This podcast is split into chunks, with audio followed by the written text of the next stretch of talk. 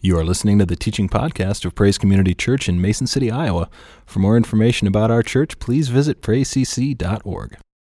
Isn't it amazing, though, when you just stop and think about this, that an event that happened over 2,000 years ago, the resurrection of Jesus Christ from the dead, it continues to profoundly impact and deeply resonate within the world today, just as it did the day it happened. Think about it. There's no other event in the history of mankind that has the level of impact, of importance, significance than the resurrection of Jesus Christ. Folks, it was a world changing event, it was a game changer unlike any other event that has ever happened or will happen. The resurrection of Jesus Christ is one of the greatest miracles of God, one of the greatest blessings to mankind. And as long as mankind continues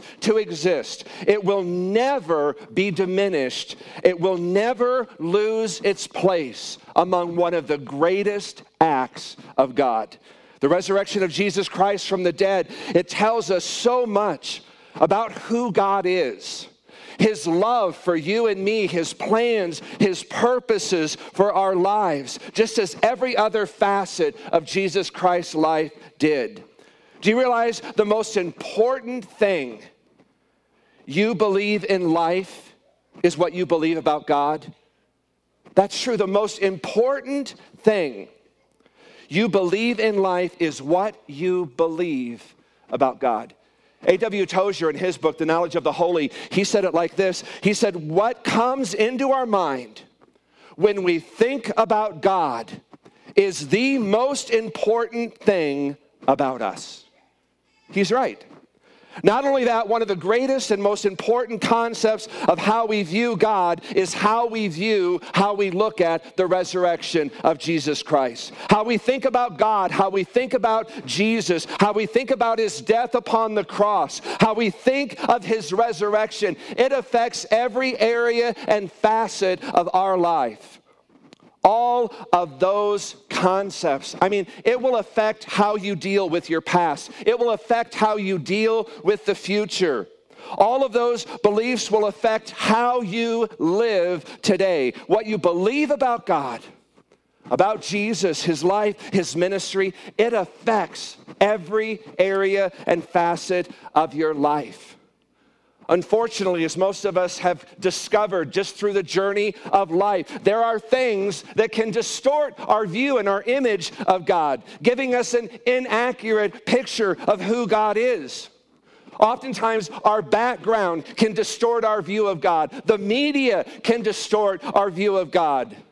Painful experiences can alter our view of God. What other people tell us, our own insecurities, oftentimes those things can distort how we see God. And the problem is is when you don't understand what God is really like, you kind of fall into one of two mistakes. The first mistake is we just deny him. And we say, I don't believe in God. I've heard people who have said to me, I don't believe in God, and then they go on to describe their, their image or their understanding of God, and I'll say to them, I don't believe in that God either. They say, I don't believe in a God who does this or that, and I say, I don't either. In fact, that's not what the Bible says. I would never try to defend a God who isn't really God. And sometimes, again, when we don't understand who God is, oftentimes our reaction to that is we just deny Him. The second mistake we make is when we don't know what God is really like, we kind of just create our own little God. A lot of people have said to me, Oh, I kind of just like to think of God as kind of an old grandfather, kind of just sitting on a throne. Or, or I like to think of God as a force or, or a higher power or the cosmos, you know, or some other description. They have their own description of God. Whatever you think about God, whatever your personal opinion about God is, it really ultimately doesn't matter.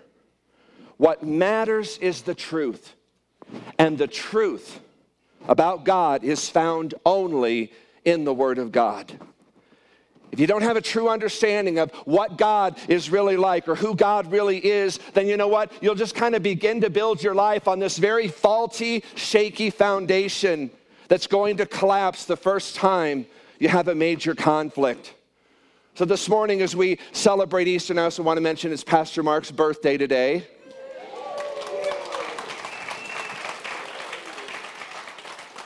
Should have dyed your head like a Easter egg color or something. That would have been cool. Callie Welch could have helped you with that. So, this morning, as we celebrate Easter again, we celebrate one of the greatest works of God.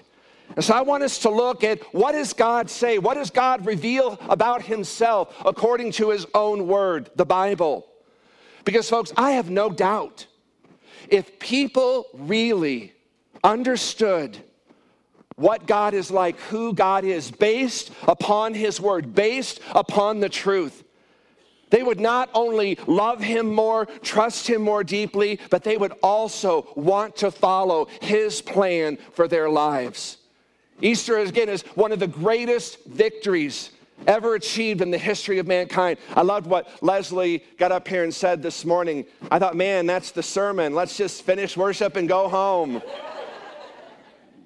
It's the greatest victory ever achieved in the history of mankind because it is through the resurrection of Jesus Christ from the grave. Do you understand? We have overcome the penalty of sin and the power of death. Those two concepts the penalty of sin and the power of death. Easter is a proclamation, it's God's declaration to you and I. We have overcome, we have the victory. And the incredible truth of Easter is that God has proven how deeply He cares for you repeatedly. Over and over in countless ways. And today we're going to just look at a few of those ways by what God has revealed about himself, how that speaks of how deeply he cares for you. So let's just look at three of those ways. First, God cares enough, he loves you enough to want to reveal himself. Do you realize there's only one way you and I could know anything about God? And that is if he chooses to reveal himself in ways we can understand. If God didn't choose to let us know what He's like, none of us would have the foggiest idea. No matter how creative or imaginative you are, you could never, ever conjure up an image or a person like God. It takes God to reveal Himself to us in order for us to even begin to understand what He's like and who He is. For uh, uh, again, if, uh, if God didn't choose to let us know what He's like, Again, we, we, we, just wouldn't have the foggiest idea. We would just begin to kind of create things out of thin air that wouldn't even be accurate. For a human being to try to understand God is like a dog trying to understand what it's like to be a human. Our brain capacity, it just isn't enough to understand God. It would be like an ant trying to understand you. And so the only way we know anything about God is because God, of his own free will, because of his love for you, he chose to reveal himself to you and me so we could comprehend and know God. And thankfully, God has done just that through his word and through his son, Jesus Christ. We can be so thankful. God wants you to know who he is and what he's like. And because he wants to have a relationship with you, he, he kind of has dropped or he's deposited clues.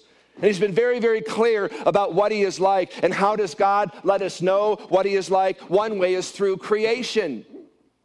Today is a beautiful day. Imagine all of us will spend some time outside today.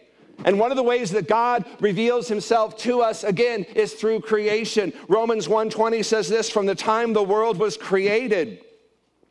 People have seen the earth and the sky and all that God made they can clearly see his invisible qualities, his eternal power, and divine nature. So they have no excuse whatsoever for not knowing God. I love how the message translation says this same verse there. It says, But the basic reality of God is plain enough. Open your eyes, and there it is. By taking a long and thoughtful look at what God has created, people have always been able to see what their eyes as such can't see eternal power, for instance, and the mystery of his divine being. Did you know that that was all in creation? The potential to see all of that God has placed in creation, and it's there for us just to go out and to observe. When we look at the world around us, we can learn about God just by looking at the things He's created. That is amazing to me.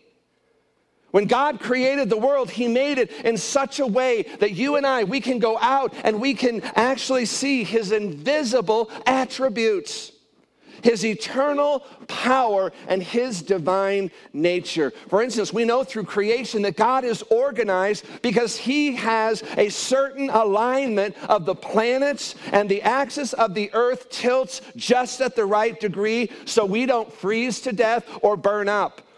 And we're just the right distance from the sun for life to be possible. I mean, you look at the human body and see the intricate detail and the organization of the human body. You see how the environment is perfectly balanced, and when things get out of balance in the ecosystem, things go crazy. Creation clearly reveals one of God's invisible qualities, and that is He is organized. We know by looking at creation that God is powerful. Look at the power of God through nature in the sun, the wind, in the ocean waves, the power in just a single atom. We look at lightning and tornadoes and earthquakes and we see the power that God has. We know that God is creative, that God loves variety and likes different things.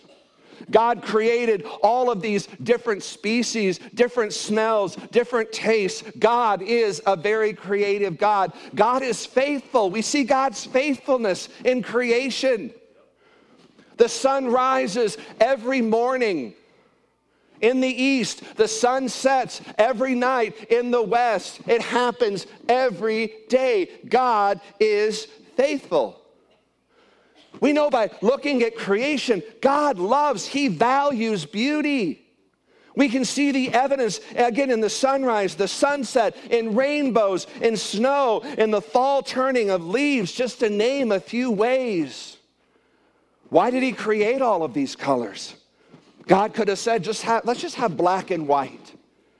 But He created all of these colors, and then He created our eyes in such a way to be able to enjoy them. God loves beauty. We learn a lot about God in nature. We know that God has a sense of humor. Have you ever seen an orangutan or an ostrich?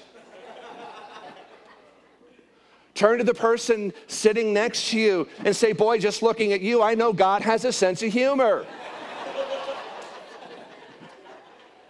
Amen?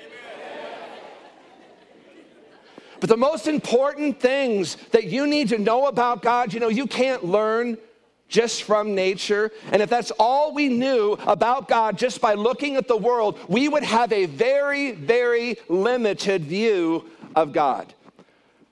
So God came up with a second way to reveal himself so we would know what he is like. 2,000 years ago, God came to earth in human form so humans could understand him. See, if God wanted to communicate with ants, he would have become an ant. But because God wanted to communicate and reveal himself to human people, God became a human.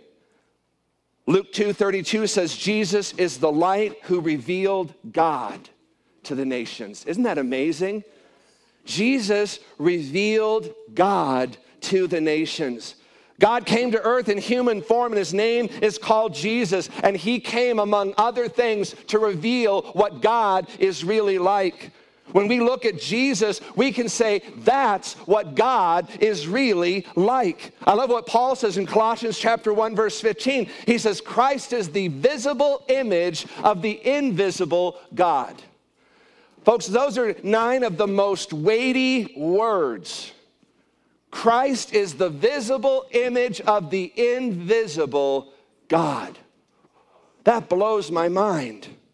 Jesus Christ came to earth to more fully reveal what God is like, to reveal him in ways creation was not able to. Because God cared enough. He loved us enough to reveal himself through Jesus because he wanted you to know what he is like. And not only do we know there is a God, but we also know what he's like. Jesus often told stories to teach truths or to give revelation about who God is. One time, Jesus did something very, very unusual. He told three stories in a row with the exact same point.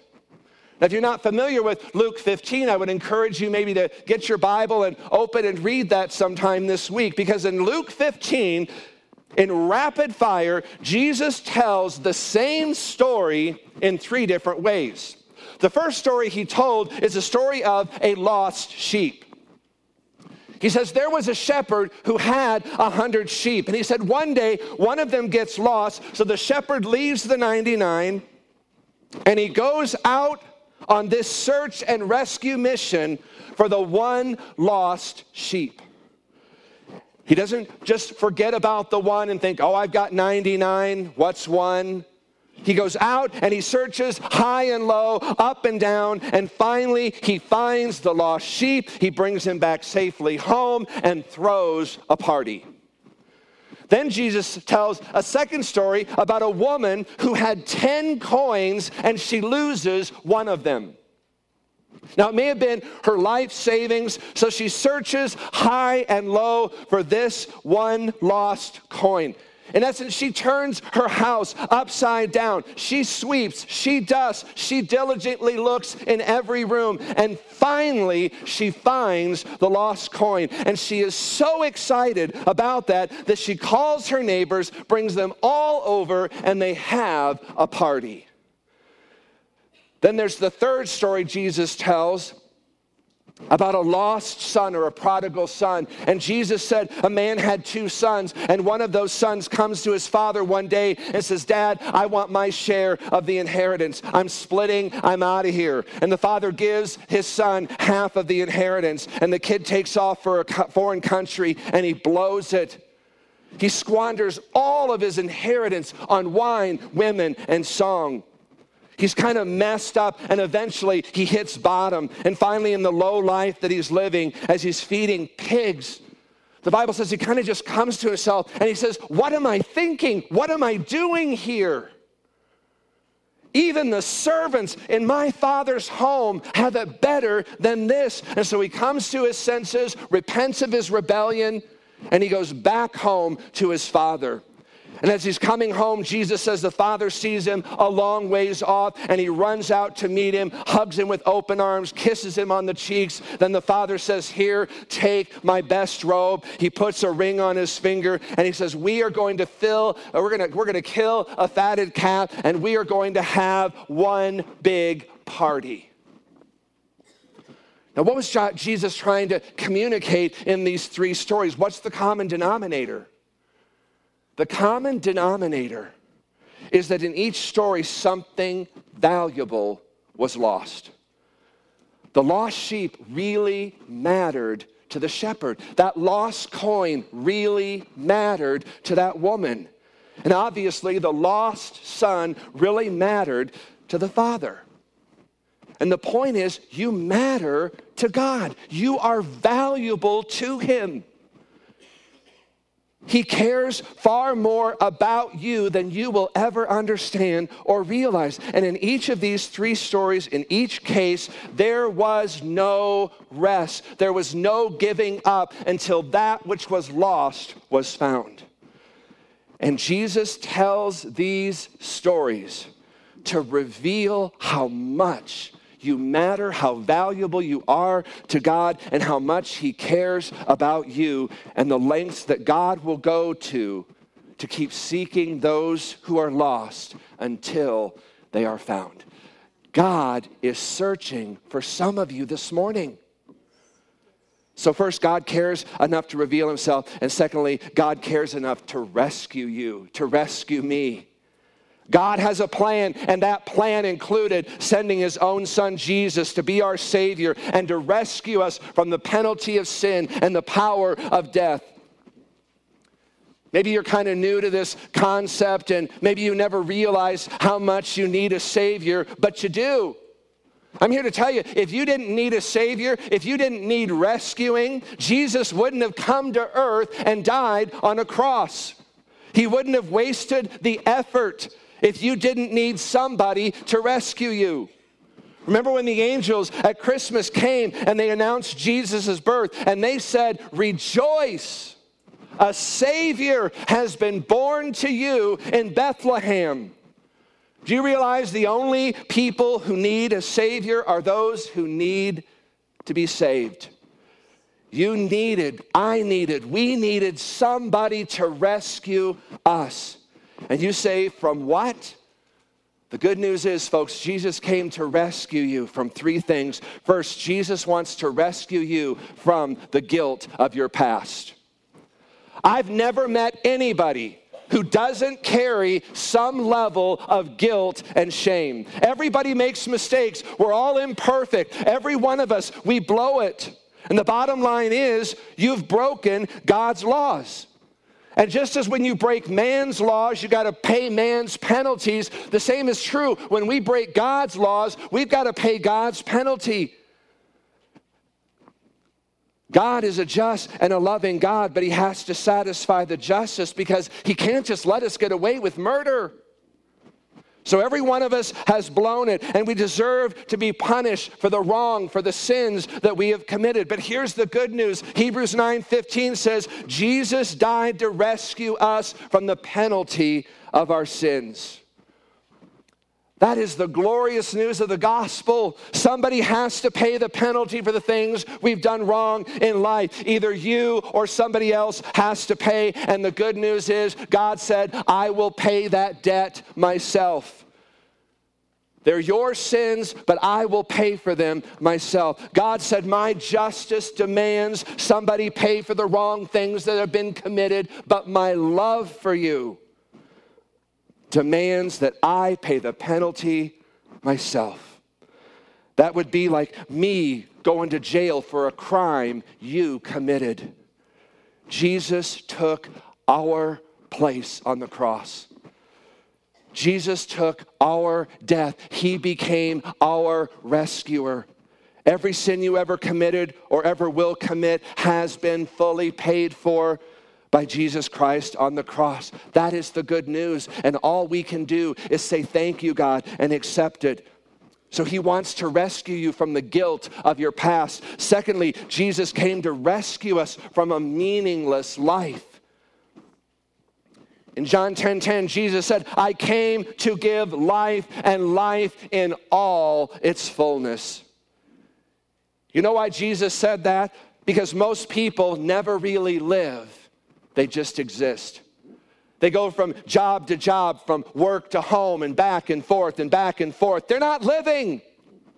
They just exist because they don't know how to live the life God created them to live. Most people don't have a clue as to what their purpose in life is. They don't know why God put them here. They don't know what the meaning of life is, where they came from, or where they're going. But Jesus said, I came to rescue you, to deliver you from a meaningless and a purposeless life. God made you for a purpose. God has plans for your life. And when you get in relationship, when you just make that connection with God by trusting and just resting in what Jesus Christ did for you on the cross, you will begin to understand. You will begin to discover what God's plan is. I'm telling you what, it will become clearer and clearer. Thirdly, Jesus Christ wants to rescue you from the fear of death. The Bible says in Hebrews 2:15, Jesus set free those who were slaves all their lives because of their fear of death. there is a general, universal fear that everyone has, and that is the fear of death. You want to prove it? Next time you go out for coffee with someone, look at him and say, Hey, let's talk about death. They'll drink that coffee so fast, you'll wonder what, what you know, why didn't get burned. They're going to get out of there. No one wants to talk about that. We're uncomfortable. It's not a subject most of us want to think about, much less talk about. For a Christian, do you realize death is just a transfer from this life to the next life? The question is can you say that you're not afraid to die because you know for certain you know where you're going when you do die? Again, this is what Easter is all about. Through the resurrection of Jesus Christ, He broke the power of death. And that is why we celebrate. Jesus said in John 11, I am the resurrection and the life. He who believes in me shall never die. Your fleshly body will die, but it's not the end of you because your spirit was made to live forever somewhere. God put His Spirit inside of you. When you become born again, God's Spirit enters inside of you.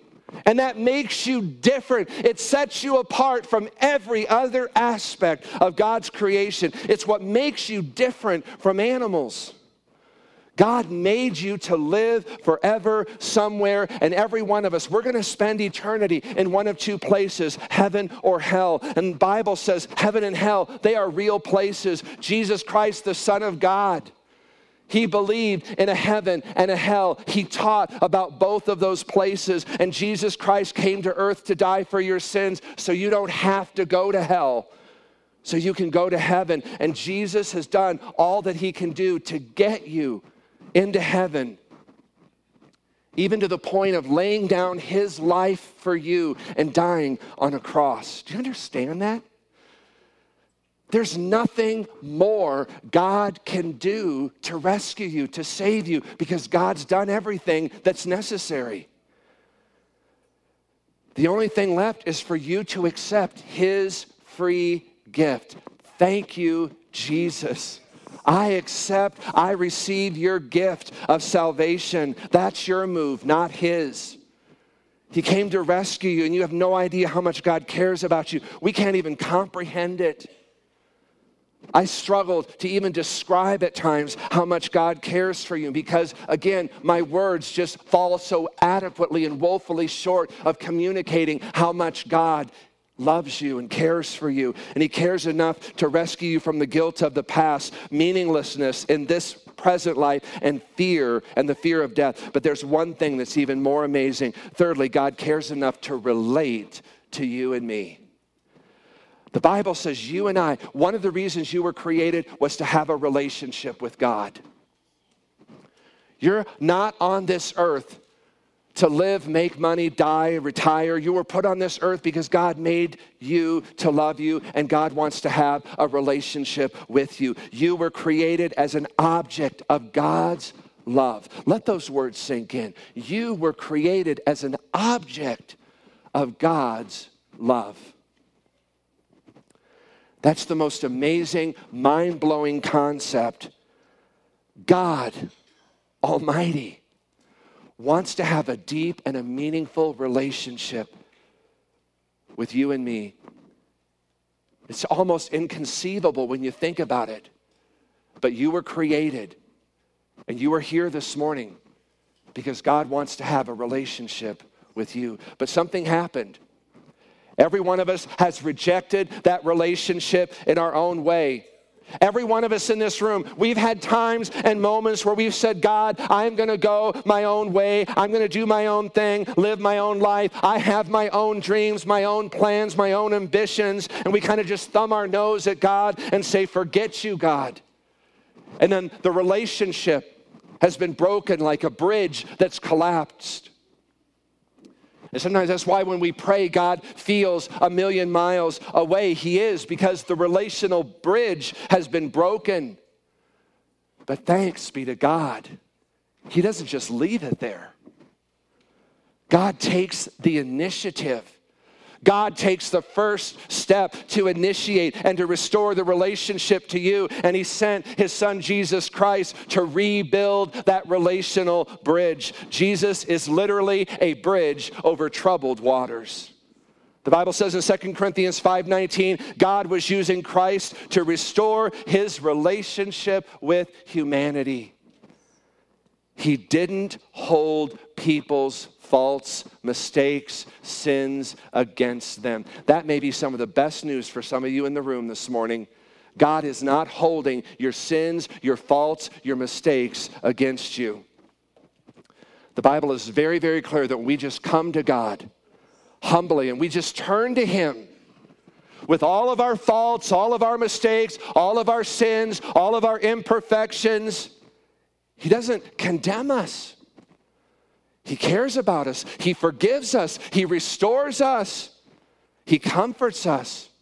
And then His Holy Spirit comes inside of us to begin to help us to make those changes, to begin to live a more victorious life. So you may be the biggest atheist or agnostic in the world, God still wants to have a relationship with you.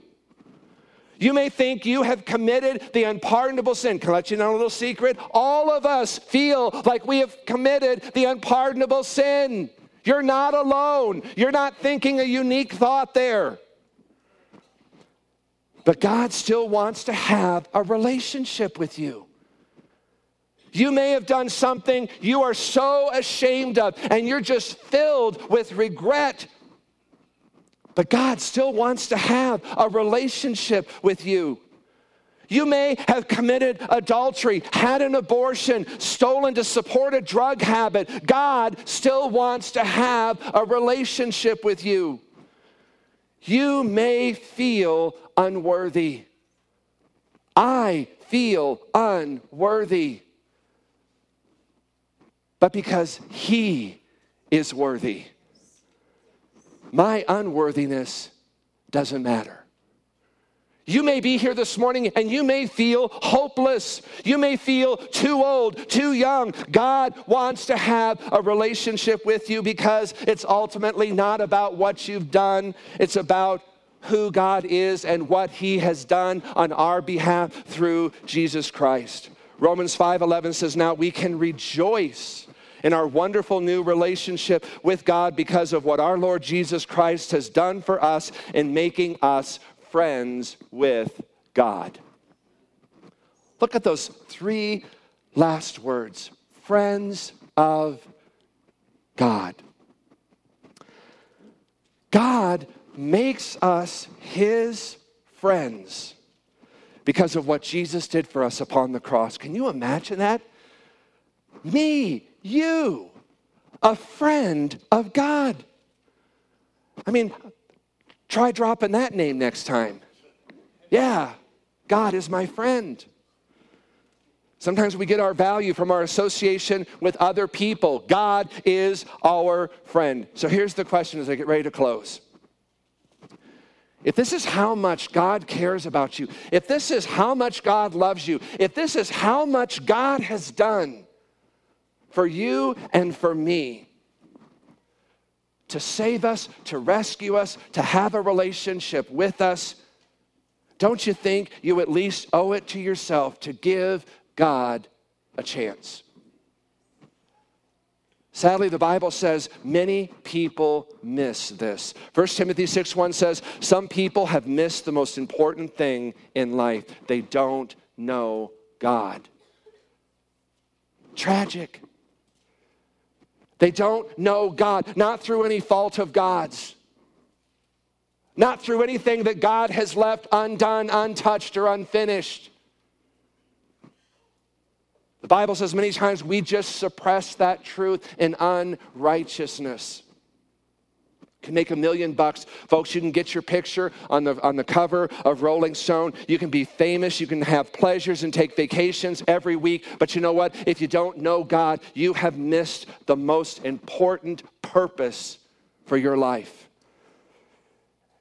And the beautiful thing is, you can get to know God right now, right here. You can have and develop a personal relationship with God right here, right now. Not through religion, Not through ritual, not through rules, not through regulations, but a relationship.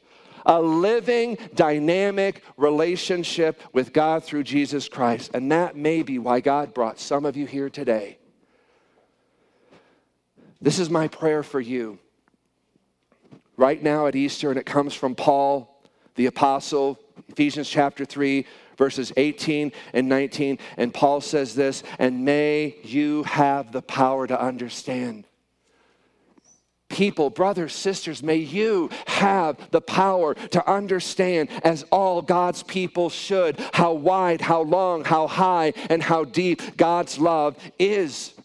May you experience the love of Christ though it is too great to fully understand, then you will be made complete with all the fullness of life and power that comes from God. I don't want you just to know it. I want you to understand it. I want you to be able to experience it in all of its fullness. Everything that God has done for us in revealing Himself, in rescuing us, in relating to us was done so that you would come, that I would come, and that we would get to know Him and be in relationship with Him. He brought you here so you could come to Him through the death and resurrection of Jesus Christ from the dead. Let me ask you this what have you got to lose?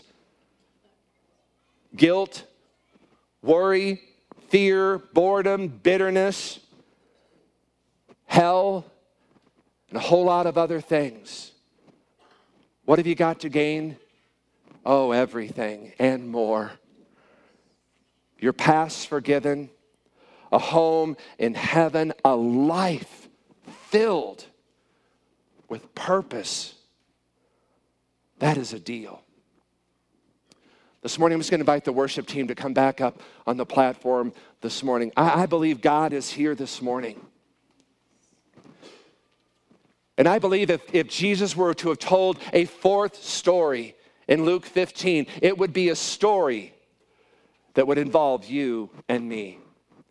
Because again, the point of that story was, was that you matter, you are so valuable to him. And I'm here to tell you, whether you're lost or found this morning, God has something for you.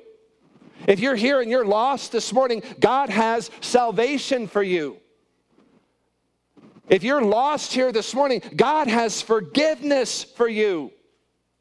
This is partially what communion is all about. When we take that cracker and we dip that in the juice, that juice, it is the blood of Christ that was shed upon the cross. And Jesus himself said, This is the blood that will uh, forgive you of all of your sins.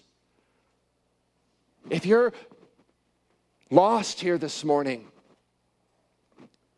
God wants to bestow his love upon you this morning. If you're here this morning and you're found, even if you're lost, if you're found here this morning, maybe you're here this morning and you've got depression, maybe there's sickness, maybe you're financially struggling. I'm telling you, God has an answer, God has a plan, and God has a purpose for everything you're going through. And God wants to give you the victory over all of that this morning. So I'm just going to ask if you're here this morning and maybe you're struggling, and maybe you kind of just feel like, I hear what you're saying, but I just don't feel the love of God. I, I, don't feel like God really cares about me. I want you to come forward this morning. And there are going to be people up here that would love to pray with you.